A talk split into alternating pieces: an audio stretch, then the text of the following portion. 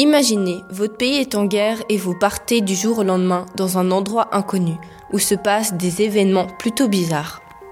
C'est ce que Max, un jeune garçon de 13 ans, a vécu. L'histoire commence en 1943 quand Max et sa famille déménagèrent dans une petite maison près de l'océan.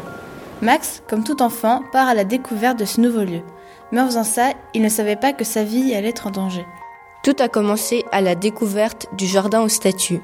Puis divers événements suivirent, tout autant plus bizarres et mystérieux les uns des autres.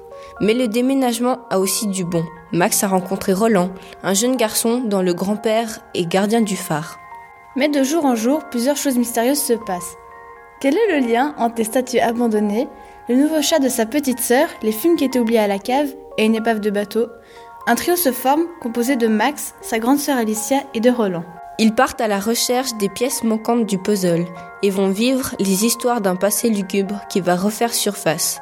Alors embarquez dans cette histoire. À vos risques et périls.